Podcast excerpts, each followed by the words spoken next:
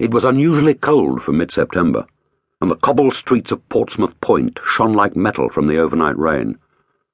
Vice-Admiral Sir Richard Bolitho paused at a corner and stared back at the George Inn, where he had stayed for 2 days since his arrival from Falmouth. There was the old Blue Posts Inn, too, a plume of smoke pouring from a chimney, a reminder of lost times when he had begun a voyage as a lowly midshipman. He sighed and turned to his companion, who was waiting for him. And as they rounded the corner, Bolitho felt the Solent's chill wind like a challenge. It was morning, and yet the narrow streets were all but deserted. For this was 1803, and the fragile peace had been swept away in the first broadside of May. No young man or casual idler loitered here, for fear of the dreaded press gangs. Like a lesson repeating itself with little learned from before, he thought. He saw his nephew watching him, his eyes troubled, and was reminded of a remark made at the George Inn just that morning while he and Adam had played out a last cup of coffee. The man had been a traveller and had been watching the two sea officers in conversation, and later had said that he had originally taken them for brothers. Bolitho faced his nephew, hating the moment of parting, but knowing it was selfishness to detain him further.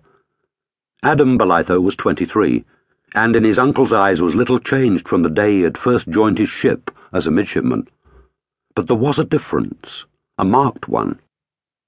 Adam had gone through danger and pain, sometimes at his side, other times not.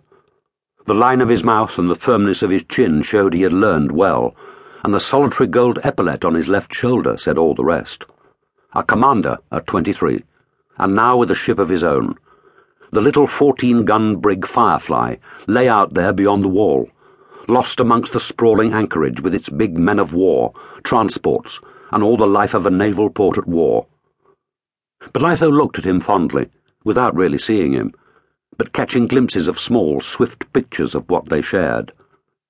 He said, almost without realizing it, "Your father would have been proud of you today." Adam stared at him, his eyes anxious but pleased. "That was good of you." Bolitho tugged down his gold-laced hat to compose himself.